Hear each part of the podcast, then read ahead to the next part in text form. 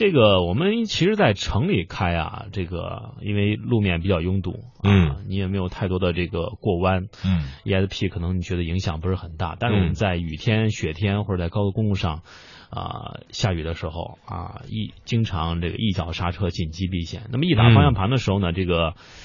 吱吱吱轮胎这个摩擦的声音啊，你会也许会非常紧张，嗯，但是如果这个时候。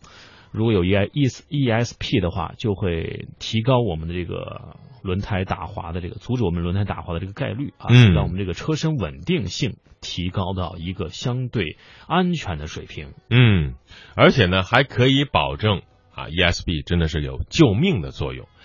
呃，有人就说了，我的车没有 ESP 啊，我没有选装啊，当时我就不太特别想买，我去后装一个行吗？如果啊，您您去 4S 店里问要后装一个 ESP 的话，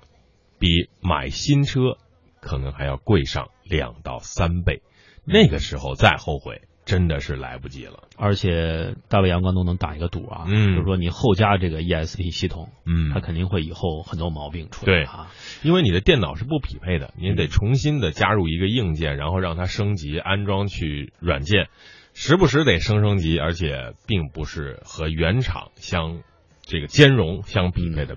所以呢，这后装是不太好的。而且，如果你比较在乎这个驾驶乐趣的话，嗯或者说对这个行车的主动安全很介意的话，在买车的时候，咱宁可不要真皮座椅，也要把 ESP 配上啊，嗯不然的话还是非常容易后悔的。但是我们看，实际上所有的车型啊，基本上都有。基本上都有这个嗯 ESP 了啊，嗯很多入门级的十万以内的都有了啊，嗯所以大家挑的时候要擦亮眼啊，嗯记得这个配置。嗯，还有一个小东西啊，这个是低配和中配呢，它可能中间插了一个除天窗之外，还有一个叫自动防眩目中央后视镜。嗯，呃，我们晚上开车的时候有一个非常明显的感觉，突然后面一个远光灯照在我的这个反光镜上，哇，一阵炫目啊，前面都看不见了就怒了吧？啊，怒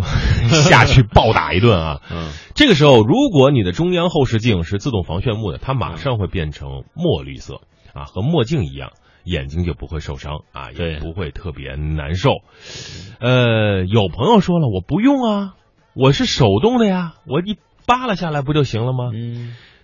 时间，说实话，等你反应过来去把它扒下来，然后再调整的话，估计三到四秒钟。这个时候，你的眼睛已经处在一个盲区了。